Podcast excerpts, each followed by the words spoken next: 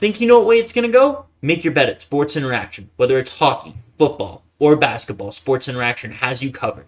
Bet pregame, live and play, or on one of our many prop bets. Sports Interaction makes it easy to deposit, play, and cash out. Join now and see all that sports betting has to offer. Want to bet?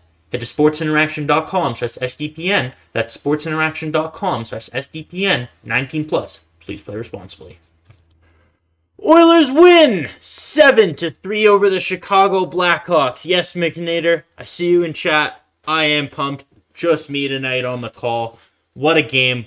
What a night. What a performance. Heading into, I believe, what is a 10 game break against Detroit. Or, or they'll be back in 10 in 10 days for a game against Detroit.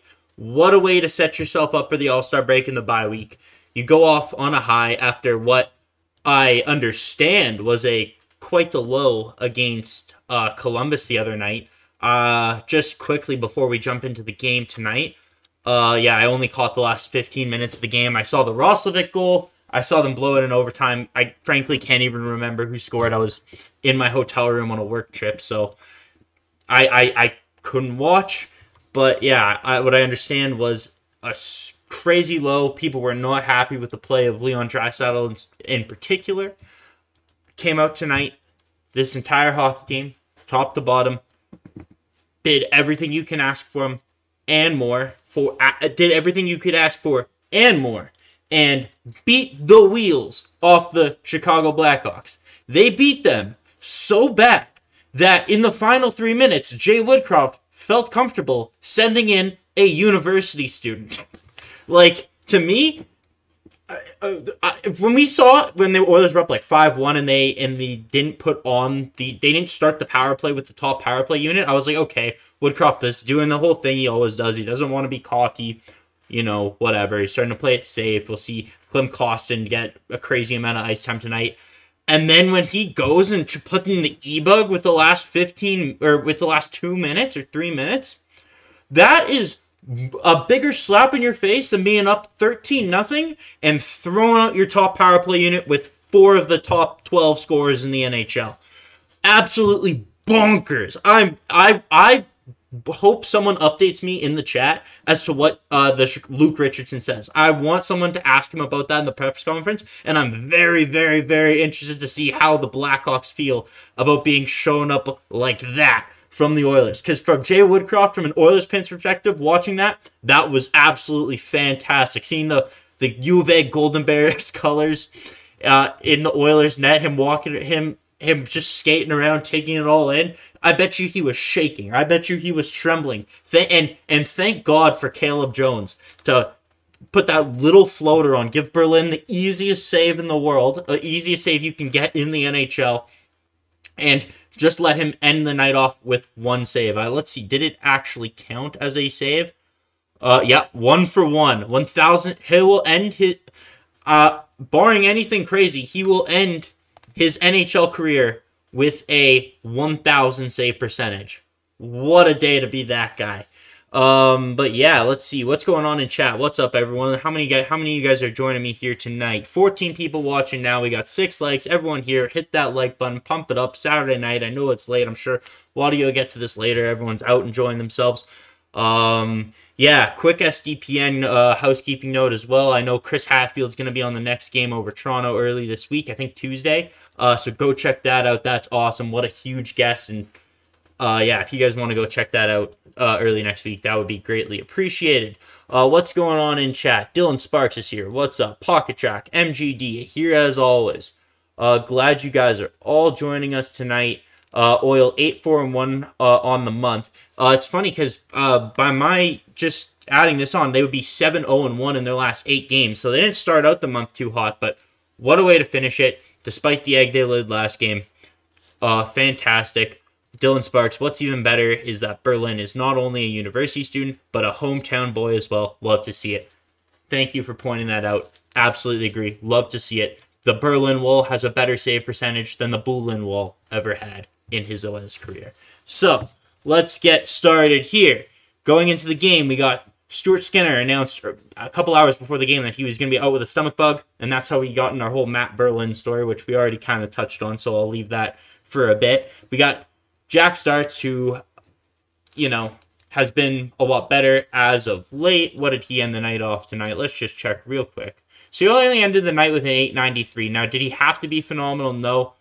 Uh, you'd like to probably see him make a few saves there, but again, when you're up 5-1, 6-1 or 6-2 whatever, the Oilers definitely got a bit sloppy. I'm sure they I'm sure they were already had their bags packed. They're jetting off I'm sure right after the game, Cabo, LA, wherever they want to go on vacation, they all deserve it after this uh, last stretch of play here. But you could kind of tell it started. I'm going to talk about late, a little later in the game, I guess, with that Holloway giveaway, those last eight minutes when they were really up. Yeah, you could really feel uh, they were starting to get really sloppy. And once Berlin went in, that kind of went away because they knew if uh, Chicago got any pressure, they would most likely uh, come back to tie the game here. But yeah, Mickinator, by the way, I get it. We were up 5 1, but Woody could have challenged a 6 non goal call. It, I, I, I agree. I think you can. It's such a risk because I believe if you challenge those calls, if he gets it wrong, that's one of the ones that falls into the box as it's being a penalty on the Oilers if they get it wrong. Was it conclusive? The refs typically don't like being shown up. They called it a no goal on the ice. I believe McDavid made the slightest bit of contact. Do I think it influenced the goal whatsoever? No, I think that was a good goal. Absolutely. I know the only, I think the only guy in Edmonton who doesn't is Avry. Um, so when he's on the next podcast, you guys can ask him about it and explain. But McDavid was so swift, and Mrazek is just so bad. It felt like he was always oversliding, overcommitting, and I guess he was just going backwards with the motion because you have to adjust as the goalie for Connor McDavid's speed. And he slid right into the net. McDavid is moving so fast, and they called it no goal. Obviously, didn't affect anything. If this was a 4 3 game that the Oilers lost in overtime, you best bet there'd be a hole in the wall beside my TV and I'd be on here screaming, but that's not the case. So uh, we're good. we're we're good right now. But Dylan Sparks, I'd have to go back and watch the goals against, but I don't think those goals were Jacksonville. Yeah, I don't agree either. The I know. Well, here let's let's start talking about uh, what happened, and then we'll we'll kind of uh, get talk about each goal as it as it happened. But yeah, so uh, this was the last night as well. Also, another positive note thank God they won tonight because I'm one of the people who did buy a reverse retro, and if those if they had got those jerseys, never won in them, and then retired those jerseys, man, I would feel horrible about my purchase. Everyone talking about the cursed jersey that would go into Oilers lore, and we'd be talking about it in 50 years. So thank God they put that to bed by dominating the Hawks today. Because if they did not win and they never brought this jersey back, I would be so sad. but yeah, so Dylan Holloway starts on a line with Connor McDavid and Zach Hyman. Love to see it. How much ice time did Dylan Holloway get tonight? He definitely, pl- I thought he played really well. He was around it all night, besides the giveaway that he had late that uh, ended up as a Chicago goal from Max Domi. I thought the three best Hawks tonight, actually, uh, good thing I should point out, is uh, were Sam Lafferty, Jonathan Toews, and Max Domi. Maybe it's because I was watching them.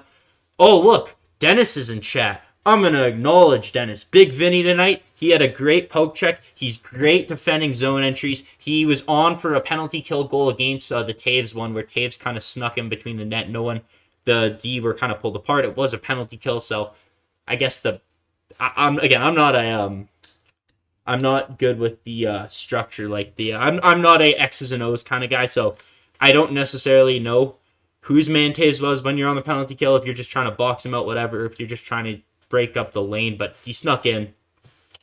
Uh, gave a gave a nice poke check. Yeah, love you too, Dennis. Uh, glad to see you here. Um, before we get go on, we got 24 watching, about 14 likes. I wish I could make the like goal 72, but Saturday night game where everyone's out, everyone's probably partying, enjoying the victory. Uh, it's probably not realistic. So let's go ahead and say, um, let's go ahead and make the like goal 29 for Leon's 29th, scoring his 29th goal of the year. Let's do that. Light goals 29 tonight. And MGD. Janmark had a great night, I thought. I thought every Oiler had, uh, again, once again, had a great night. I don't think there was one Oiler who I could come on here and complain about. Um, but yeah, early on in the game, uh, it looked like you saw Broberg, you saw Bouchard out there to start. You thought I thought Woodcroft was trying to get them a little more minutes against kind of a weaker opponent, see what he got, because we are rapidly approaching that trade deadline, and this is a game where three of Edmonton's most obvious targets, ones that have been kind of telegraphed, uh, were in the game, and they all performed. So, yeah, there was a play early where Jake McCabe, uh, the Oilers got a cycle going. 97 was on the ice. And Jake McCabe did a really good job separating Connor McDavid from the puck and broke up the Oilers cycle, which if McCabe was willing to waive his no cl- no trade clause to come to Edmonton would be sick. But that was something I kind of just noted um, because it was a good play. Uh, then there was that that Ceci fall, it was, whether it was a missed trip by the refs or whatnot.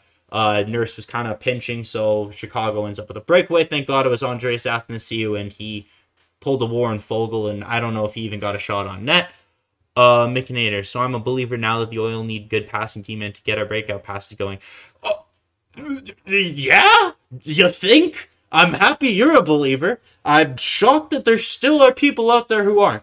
The all you gotta do every year is point to Colorado. People will bring up, oh, Josh Manson. Well, Josh Manson can also make a breakup pass, and they also have 17 other defensemen that can make a breakup pass. Colorado did not out hit and physically dominate Edmonton. They just their skill in every aspect of the game, maybe except for that true top end skill, the number one center, is was better than Edmonton, and it showed in that playoff series, and that's why I believe that still they need to go out, go all in, trade everything it got, get another, get a really good defenseman, right shot, left shot. Honestly, I don't care. Just a defenseman who could pass, skate, play, whether he's got term, no term, don't care. Get a forward.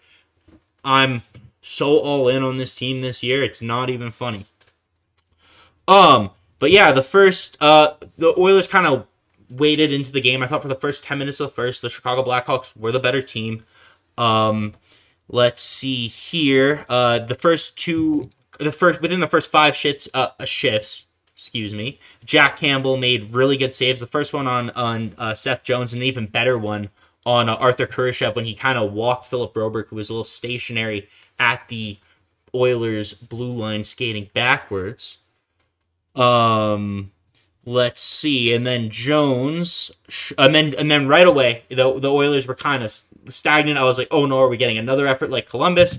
But then Seth Jones suplexes Darnell Nurse, pull, puts him in a chokehold, drops him into the ice. So I was scared Nurse was going to take a retaliatory penalty. He doesn't. Oilers go to the power play. The Merchants at work. No one had any doubt. And I know they were talking on the broadcast about the Blackhawks penalty kill being good. That if, if this was any other team, sure I'd be scared. This team doesn't matter.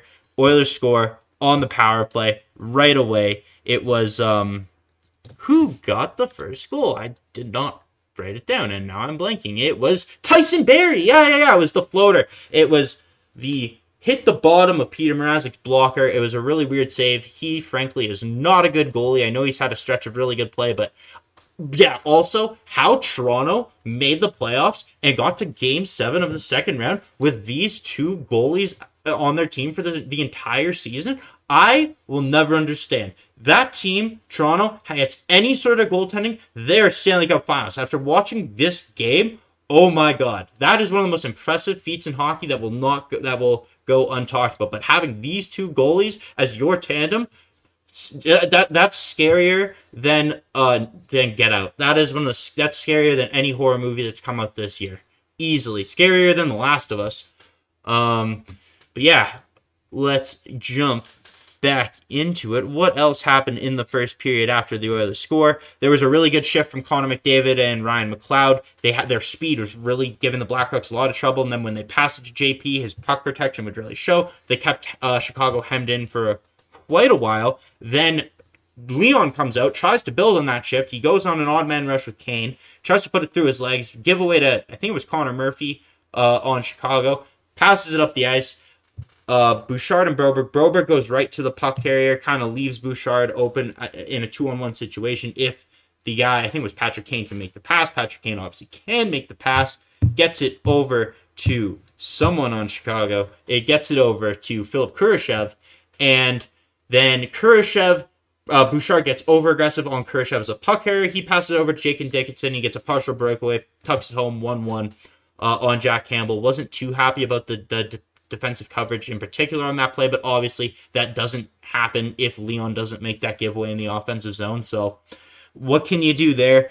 Um, the Oilers are the type of team where they're bound to make these kind of mistakes, and they, you know, just have to make up for it with their goal scoring, which they clearly did tonight. Uh, Edmonton then gave a good amount of pushback in the first. They were a good shift. I thought 5 5 5. They started to take back that momentum. Uh, RNH uh, couldn't handle a Klim Kostin pass on the two on one. Uh, but right towards the end of the period, the Oilers take a too many men penalty, uh, and then Ryan McLeod has that shorthanded chance, or what looks to be like a shorthanded breakaway, where he could have stopped, turned around, had a drink of coffee, observed what Peter Mrazek was doing, and then went in and scored. But the refs call a really late offside. That was super frustrating. Then later in that same penalty kill, um, Jonathan or er, Evander Kane almost sets up Connor McDavid for a beauty goal. And yes, but that was also stopped. Mrazek made some really good saves, but he also let in some weak goals.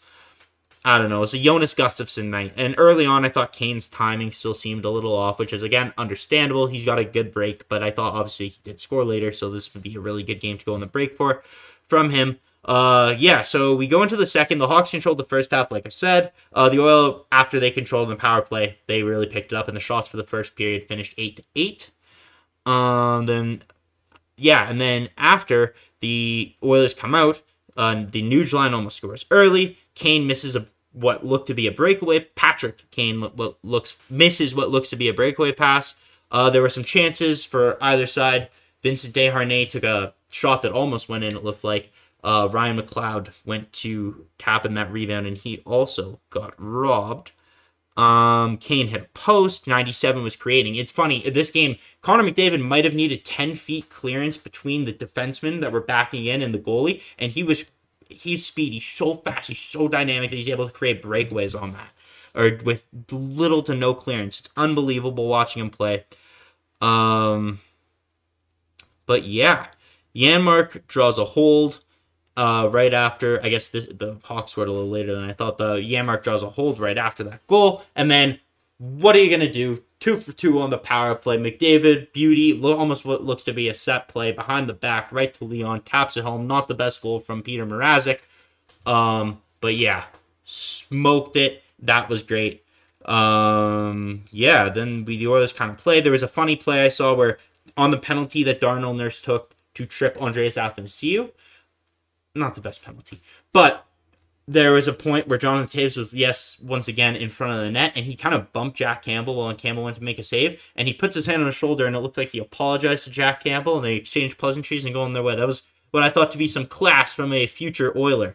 Um, but yeah, we'll talk about the trade deadline a little bit later after we kind of run through all this. I got to talk about all the goals here. And then the 3 1 goal, really weird. What was going on there? Tyson Barrie scored, fantastic, second goal of the game, but how was he in that position to get that rebound again? Not an X's and O's guy, so I don't know if they he's supposed to be down there, but that really seemed quite weird to me that Tyson Barrie had a tap in in the crease almost like a Zach. I thought it was Hyman because that was a you know a picture perfect Zach Hyman goal, and I see 22. I was like, what the hell?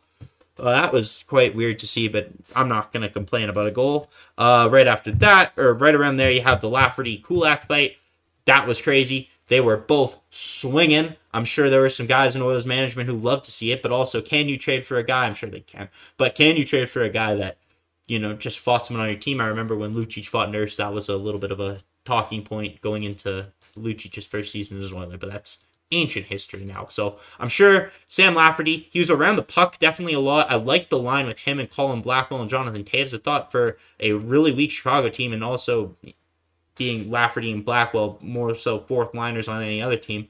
Thought they created quite a bit. I was really, really impressed with the play of all three of them uh, tonight. Uh, I think Toews will excel wherever he goes as that third line defensive minded center who can chip in. I think Toews will be really good, and I think this team needs that leadership. They need a loud voice. I know it's semantics and you can't measure it, and I'm not one who would ever really likes to talk about semantics, but the very the variety in play that we see when Evander Kane is and is not in the lineup. I don't know if it's a coincidence or what, but there has to be something to that, to the whole Duncan Keith voice. Duncan Keith's also going to be at the Oilers pro scouting meetings, so you and they said that he was on the phone with Kane and Toews talking about where he's going to go. I'm definitely sure Duncan put in some good words for Edmonton, as I believe he's an Oilers employee. Um, uh, like some assistant development coach, something like that. Uh, and Dylan and McNader going back and forth in the chat. Three goals and 233. Yeah, we're getting into that right now. It was awesome. The Oilers just started pouring it on. Then 97 walks right out. backhand. It was a way bigger celebration from Connor than I expected. That gets me jacked up. When Connor scores those highlight reel goals and kind of just does a fist bump point, man, it just they, they miss a little something. But when you see him score a nicer goal or even a regular goal and just do the big knee drive to the chest and the stick up in the air and get pumped and point to his teammates, that just jacks me up so much more. Love to see it from the captain. When McDavid's happy, obviously we're happy as Oilers fans. Right after that, immediately after, five seconds later, next shift, Zach Hyman on a breakaway. Can't convert the breakaway, but uh, Ryan McLeod feeds it to him and he taps it home. The re- taps home the pass. It's 5 1 Oilers. What an end to the period. They were in cruise control from there on out. Keith is a special advisor to the GM like the Sedins in Vancouver. Thank you for that, Wise Kyle. I was unaware of his title, so I appreciate that. But yeah, he definitely uh, put in a good word for the Oilers, specifically for Jonathan Toews. I, I'd also I'd like Patrick Kane here, but I also don't think that Patrick Kane is willing to come to Edmonton, even if it is for three months. Oiler were Oilers were working hard to, in the third to keep teams scoring, and I like that. You saw even there was a two on one later in the game uh, between Hyman and Puljujarvi, and you could tell Hyman was never going to shoot that puck. It was always going to Jesse, and he just missed the tip twice tonight. Jesse had came so close in front of the net on tips. It just this game again, similar to last year, you just for whatever reason those chances aren't going in, which sucks because like you see someone like Klim Kostin who's getting those, he has those chances, but the difference is he's just converting on them. It's just shooting percentage, a bit of luck, a bit of skill. Finishing finishing is a skill, and Jesse clearly lacks finishing, uh, which really sucks. He thought defensively he was really good. His puck protection was show was excelling tonight. Um, he took a hooking call, which I thought was really weak. Like again, that's the type of thing that happens to McDavid. I saw McDavid probably had that happen to him 17 times this game, and nothing happened. How wacky would it be to have PK and EK on the same line? The Oilers uh, need like they don't need like I wouldn't put it above a defenseman, but they could use another top six forward. Anyone who believes that like yes, you can have Kailer Yamamoto in your top six, but right now we have Derek Ryan in who's in our top six. And full credit to Ryan, this might be the best stretch of play he's ever had as an Oiler. He's around it. He's doing everything he can. He's being he's pretty solid defensively. His offensive skills. He's holding onto the puck longer. It seems like he's helping them on the cycle. He's not just dead weight. He's trying his best. But Derek Ryan is Derek Ryan, and Derek Ryan has limitations, right? So you go and you bring another winger, and again, this is really low, and I know they don't have a lot of cap space, and you got to focus on your biggest needs. But someone like Patrick Kane on the right wing instead of Yamamoto or Derek Ryan would make a massive difference. Now, Kane and Leon Draisaitl defensively they might score 100 goals and have 150 goals scored against them. So, yeah, that might suck. When Evander Kane is the best defensive forward on your line, but that would be so cool uh, to see just for the kid in me. Bringing in guys like Erik Karlsson and Patrick Kane, maybe not the smartest move, like from a hockey perspective, but from a pure fan perspective,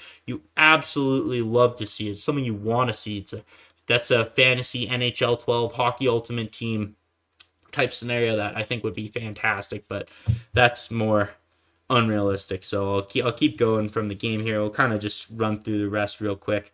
Um, yeah, then Toews scores the power play goal, so he converts, gets on the score sheet. I'm sure Oilers management love to see that.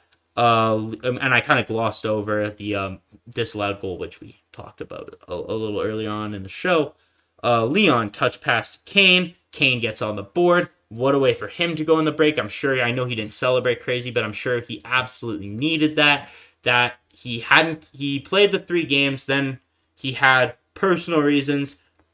I'm not sure I'm able to say whether or not if what it was, but it's out there. I'm sure you guys all saw why he wasn't at the game against Columbus.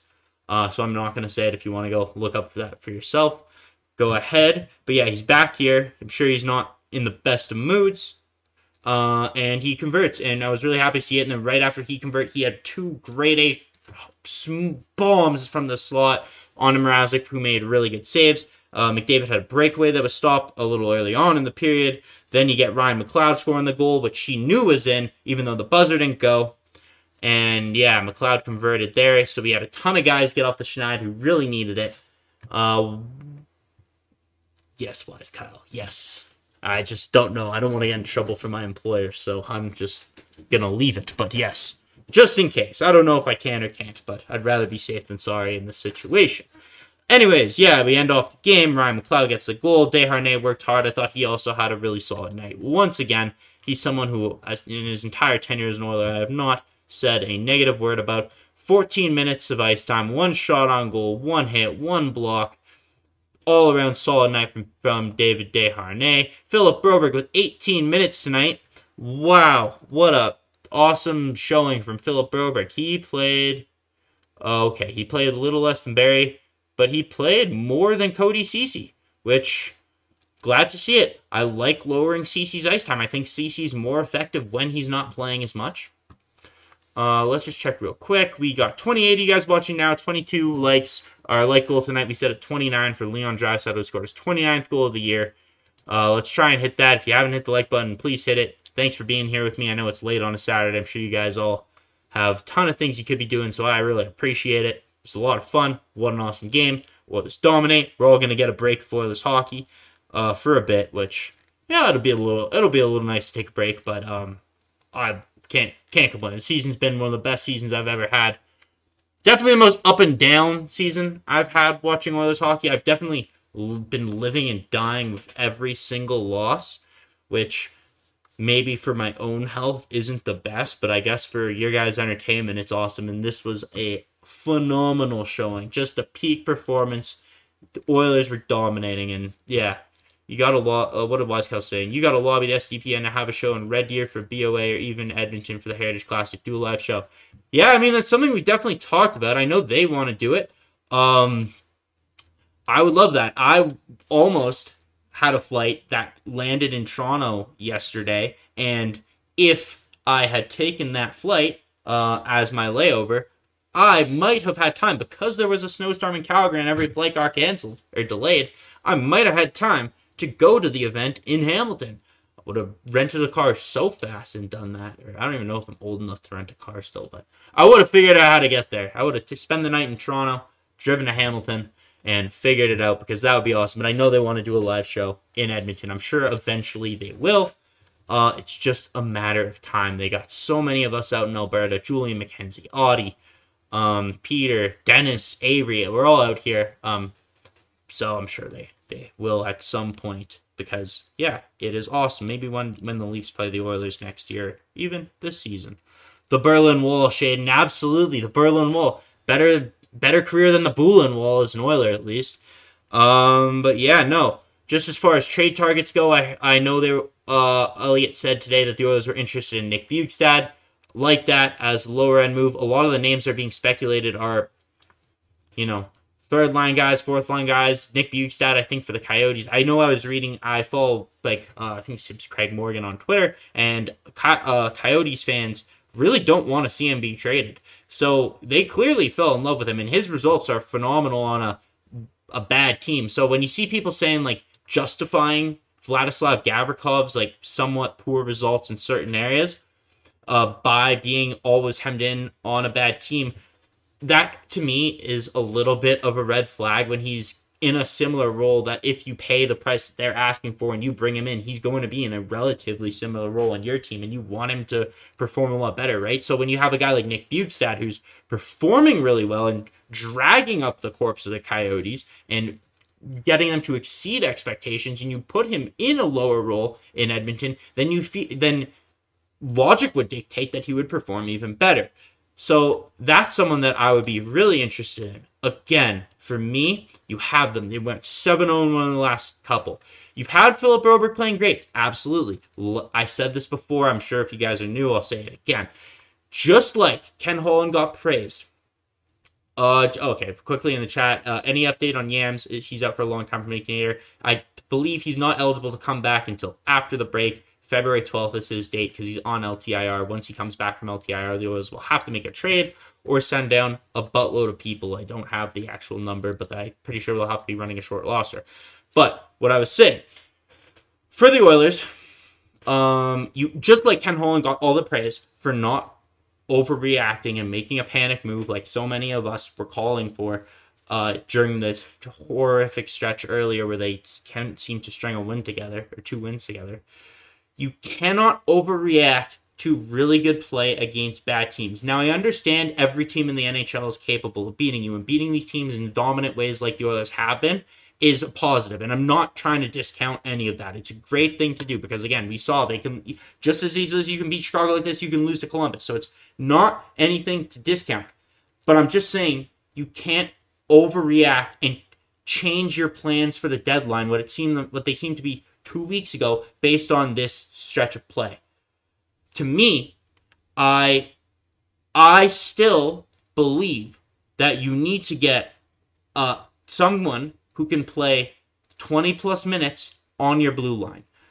Is the price for Jakob Chychrun ridiculous? Yes. What if Nashville falls back out? Do they trade Ekholm? Do you have enough assets that you can make Nashville? Uh, I'm sure you do have enough assets. Can you get Nashville to trade Ekholm to you by giving them a good enough package? Like to me, I know I've, we've heard that the Oilers don't want to pay money to get rid of Jesse Puljujarvi, and I believe Puljujarvi can provide value on every team in the NHL. I, I'm at the point where you just you see him tonight. He's struggling. Is he a positive contributor when he's on the ice? Yes. They also scratched him and won. Like he he needs to for his own sake, not even for the Oilers. Ignore everything else. He needs to go somewhere else. Take pay, but even if you gotta pay, I know you won't have to. I bet you if he goes on waivers, he'll get claimed. Pay, pay to move Foegele. Get, get rid of Jesse. And I know it's easier said than done, but you have the highest paid GM in the league. You should be able to do it. You take your assets, whatever you have, and you convert them into things that help you win this year. Look at the Oilers division. They finish in second or third or even first because Colorado's climbing up just as fast as the Oilers. You, who are you afraid of in the playoffs? I'm afraid of Colorado again. Yes. Vegas does not scare me. Seattle does not scare me. LA does not scare me. All three of those teams, their goaltending can be horrific at times. LA specifically, Seattle more so, in Vegas to a lesser degree. But Logan, it's Logan Thompson, and just like we're counting on Stuart Skinner, I guess. But uh, the Oilers' goaltending seems to be on the opposite trajectory of Vegas, who's been struggling as of recently. But yeah, no, to me, you cannot change your deadline plans based on this eight game stretch at towards the All Star break. I think you still you're not like, oh, I don't want to mess anything. I want to let Philip Broberg play. Trade Bourgault, trade Reid Schaefer, do whatever you can, making make up cap space. I don't care. Send someone else. I, I don't care. I'm not a GM. I'm not paid to figure this out. But like you see, guys, like if you could get Arizona to take Warren Foegele for a year, just like they took Zack Kassian and Jonathan Toews at fifty percent retained from Chicago, sent to Arizona, fifty percent retained is the same price as Warren Foegele. You could bring him on, no additional charge. Just you give up the picks to get it done. Sam Lafferty, I can't imagine costing more than a fourth. I, I don't know the market that well, maybe a third, but I don't know if he's worth it. He's definitely not worth a third. I thought he was really effective. I know he. I'm sure management, like I said earlier, management, everyone was super excited watching him get in a fight with Kulak. Um, but yeah, no, like there are a ton of guys. Domi had that beautiful saucer pass to Kurashev for the Blackhawks last goal of the game when the others were already out the door. I'm sure. Yeah, it didn't really matter them. They uh, E-bug came in at that point. But yeah, no. Um, I still that's my that's been my biggest piece. I just don't want to see the Oilers change their deadline plans based on eight eight because I think that's the easy narrative. What I think that allows the Oilers to do is I think when they're saying, "Oh, well, we want to see. Let's take a step back. Let's not mess anything." You're just making excuses to do less work. Like you, it, it's the easy option. Both times you didn't you didn't overreact. That was the easy option. Maybe mentally it wasn't easy to sit there and watch, but it's easy to not do anything, and you didn't do anything and again, you're watching your team struggle. So I know what the other argument would be. It's oh, okay, you're not not doing anything is hard because you're watching your your team's chances for the playoffs go down the drain. But again, we've heard the, this line a million times. When you're struggling, GMs throw you an anvil, not a life preserver. And I'm sure Ken Holland was getting thrown anvils, and it's easier to just not accept the to stay above the water when you're not grabbing the anvils. And and would is this naive to say maybe a little dumb? Would I have liked Ken Holland to try and grab an anvil and hope that it's hollow and hope that it's a life preserver and he could have made a trade at the time? Yeah absolutely. I'm always i love moves. I, I would have wanted him to. But i think it's the way that he that they made an excuse for him not to make a move and just like now oh we should stand pat we shouldn't make a move because now both scenarios that have just that have occurred over the last month and a half have come at a point where it is convenient the convenient option is for you to not make a move so I don't buy it personally. I think that's just the narrative. I think you can absolutely add to this team. You're telling me you don't. Warren Foegele's a scratch. You're telling me you don't swap him with Jonathan Toews because it's just going to be picks. Even if it's a prospect, who cares? They don't get better? Absolutely, they do. You're telling me if you don't trade your first plus an, a, a prospect plus whatever for a, a defenseman, send out Jesse another pick to get the cap space, you don't get better? Absolutely, you do. I think just standing pat is the easy and convenient way thing to do. You have everything going for you. Ryan Nugent Hopkins has 60 points at the All Star break. Zach Hyman has 60 points at the All Star break. Connor McDavid has 41 goals and at the All Star break. Everything is lined up. If you don't go all in this year, you never will, and that tells your players, and that tells more, I guess, depends how you look at it, but it tells your fans everything they need to know about how you think of your team. It's not it's not a good look. There's a lot of pressure on Oilers management to get stuff done, and we'll see if they do. It's as simple as that. I know Chicago doesn't want a first for Tape Wise College. I, I think the price rumored was a second and a third. Um, but I'm I, I believe if you have to because of the salary movement that would have to happen, there definitely would be an uptick in the price. But Pay it. Who cares? Just do it. Again, what what do you have? There's nothing to lose, only everything to gain. McNader in the chat. Hard to not pick tonight, but Hyman is not great with McDavid. Hyman thinks he is McDavid. Holds onto the puck for way too long. Frustrated.